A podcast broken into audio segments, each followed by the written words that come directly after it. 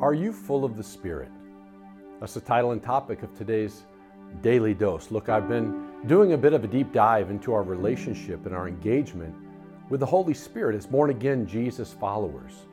And as I've presented from Scripture, there are not two kinds of Christians, some with the Spirit and some without. No, remember in 1 Corinthians chapter 12, verse 13, it says, For in one Spirit we were all baptized into one body.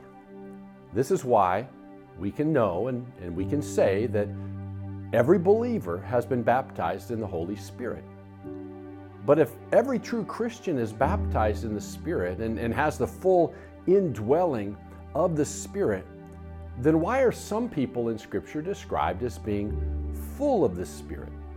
After all, when the apostles wanted to add elders to the church and deacons to the church, they had this request, and that is that they said, Brothers and sisters, choose seven men from among you who are known to be full of the Spirit and wisdom.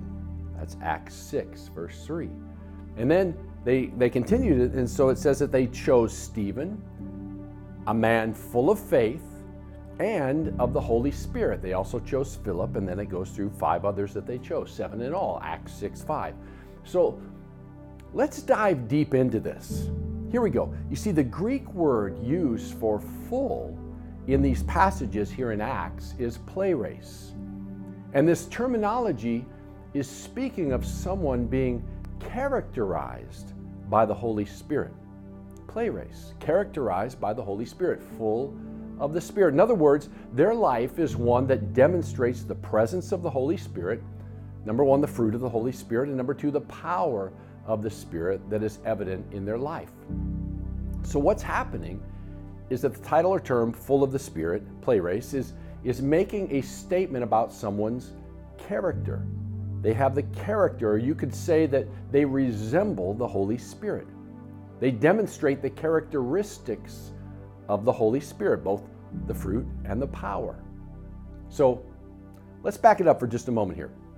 We understand from Scripture that the flesh and the spirit, they're, man, they're like, they're in opposition to one another. Scripture is clear that we're going to either exhibit the fruit of the Spirit or we're going to exhibit the fruit of our flesh. Likewise, we can engage in the acts or the gifts of the Spirit or we can engage in the acts of our own flesh.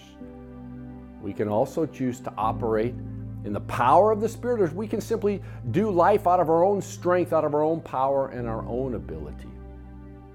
So, look, if someone is operating in the flesh, then they're not going to be operating in the spirit. It really is one or the other. So, by removing the obstacle of the flesh and putting off that old nature and putting on the new self, what happens to us is we begin to discover the evidence of the fruit of the Spirit in our lives, as it says in Romans 8, chapter 5. It says that those who live according to the flesh have their mind set on what the flesh desires. But those who live in accordance with the Spirit have their mind set on what the Spirit desires. Romans 8 5, again, it's, it's either or, it's, it's one or the other. But wait a minute. Here's a, good, here's a good question. Why do we see believers exhibiting the fruit of the Spirit, but some then not exhibiting the power of the Spirit? Why is this? Well, look, just as we display the fruit of the Spirit as we cooperate with the transforming power of God in our lives, we also exhibit the power of the Spirit as we cooperate with the Spirit. Let's go back to Acts chapter 6. And, and notice that these men, these seven men who were described as being full of the Spirit, they ministered in the power of God. You look at these guys' lives, they cast out demons. I mean, they healed the sick, they prophesied, they spoke in tongues.